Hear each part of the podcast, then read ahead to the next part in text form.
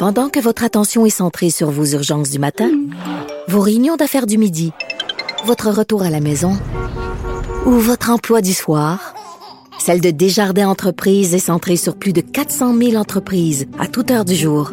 Grâce à notre connaissance des secteurs d'activité et à notre accompagnement spécialisé, nous aidons les entrepreneurs à relever chaque défi pour qu'ils puissent rester centrés sur ce qui compte, le développement de leur entreprise. On va rejoindre maintenant le ministre de l'Agriculture qui est au bout du fil, André Lamontagne. Bonjour, Monsieur Lamontagne.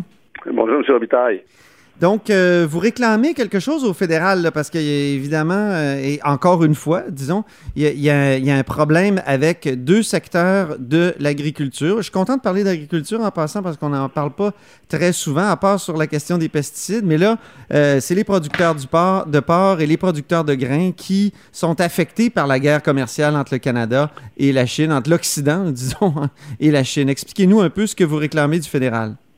Ben écoutez, euh, principalement, c'est que ben c'est sûr qu'il y a deux dossiers. Il y a le dossier des grains et le dossier des grains présentement s'est arrêté. Il n'y a même pas de discussion, je pense, entre le fédéral là, puis puis la Chine. Par contre, le dossier euh, de tout ce qui touche l'industrie du porc, les produits du porc, euh, il y a des discussions. On se rappelle que la Chine a relevé qu'il y a eu des faux certificats à l'exportation qui avaient été émis, puis suite à ça, ils ont fermé l'accès à leur marché. Alors, ça, c'était un prétexte ou c'était des, des non, vrais non, faux la, la, non, la compréhension, la, ce, que, ce, que, ce qui a été démontré, c'est qu'il y a eu plusieurs faux certificats, effectivement, là, qui, qui ont été retrouvés dans le marché. Euh, Expliquez-nous, qui avait ces faux certificats-là? Qui, les produisait? Qu'est-ce que ça... Je, ne comprends pas comment ça... Quelle est la ben, mécanique? Ben, ce que j'allais vous expliquer, là, c'est qu'il y a deux choses là-dedans. Il y a qui produisait ça, puis dans quel contexte. Ça, il y a une enquête qui est en cours puis qui, qui va déterminer un peu faire la genèse de, de qu'est-ce qui, a, qui s'est passé. L'autre volet, ça, cette enquête-là, les, les, Chinois ont accepté avec le fédéral là, que de pas tout mélanger l'accès au marché avec l'enquête. Là, ce qui est important pour la Chine, c'est de se faire réassurer par rapport à l'étanchéité, par rapport à, la, à quel point nos, nos, systèmes à l'exportation correspondent à ce dont ils ont besoin. Alors, il y a des échanges, là, euh, beaucoup d'échanges entre l'Agence canadienne d'inspection des aliments et les fonctionnaires d'affaires mondiales Canada et puis les représentants, les, les, gens de, la Chine là, pour s'assurer qu'on leur redonne confiance dans notre dans notre système à l'exportation. Parce que les, faux euh, les certificats d'exportation sont émis par le Canada, c'est ça? Ben, c'est-à-dire, euh, est-ce qu'il était émis par le Canada? Ça, c'est. Non, mais les vrais, habituellement, là, habituellement, ah, comment ça marche? Les vrais, non, c'est ça. Les vrais certificats sont émis comme quoi euh, le produit qui sort est conforme, rencontre telle, telle, telle réglementation et tout ça, puis il y a comme l'étampe puis la signature de l'Agence canadienne d'inspection des aliments. Mais lorsqu'il y a des faux certificats qui ont été produits, ces produits-là, ces certificats-là peuvent être produits euh, n'importe où dans le monde, puis peuvent être mis sur de la marchandise qui vient d'un peu n'importe où dans le monde ah. pour rentrer dans les marchés chinois. C'est un petit peu ça qui s'est passé, là. Alors là, il y a une enquête pour déterminer la provenance et comment ça a pu se passer.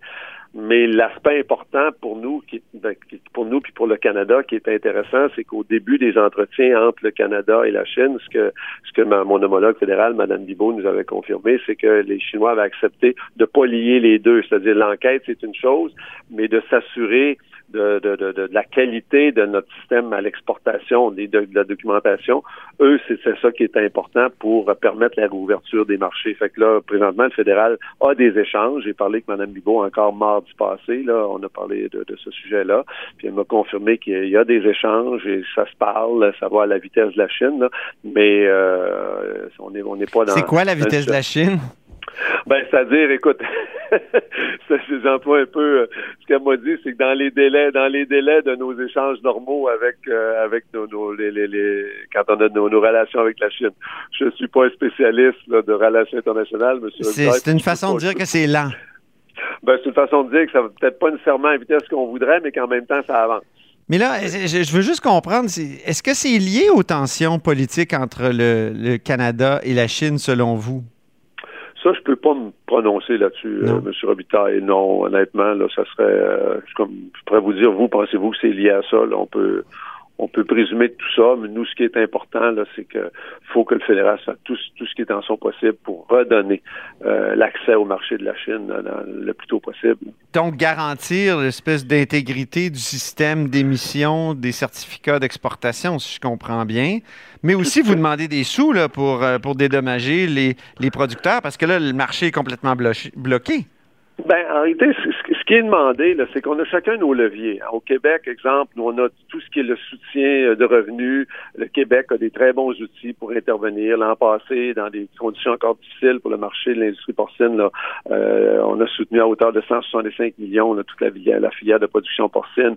On a des leviers pour favoriser aussi de l'investissement, pour faire en sorte d'améliorer la compétitivité de nos entreprises. Puis ça, ça rencontre un, un succès euh, certain auprès des producteurs.